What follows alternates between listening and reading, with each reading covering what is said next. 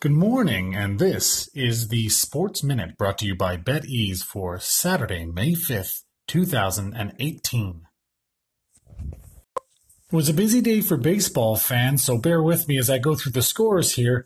The Nationals beat the Phillies 7 to 3, the Yankees beat the Indians 7 to 6, the Rockies defeated the Mets 8 to 7, the Reds beat the Marlins 4 to 1. The Rays beat the Blue Jays 6 to 2. The Giants took the Braves 9 to 4. Red Sox over the Rangers 5 to 1. Twins over the White Sox 6 to 4. The Pirates beat the Brewers 6 to 4. The Cardinals beat the Cubs 3 to 2.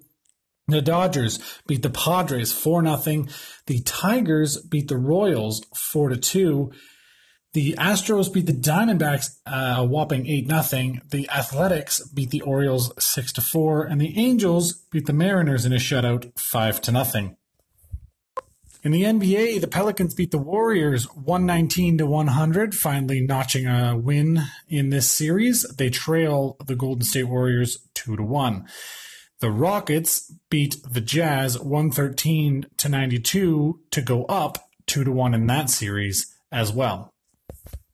Two big games in the NHL last night. The Lightning beat the Bruins 4 to 3 in overtime to take a 3 to 1 lead, and the Golden Knights beat the San Jose Sharks 5 to 3 to take a 3 to 2 series lead. So one more game each there for the Lightning and Golden Knights puts them into the next round.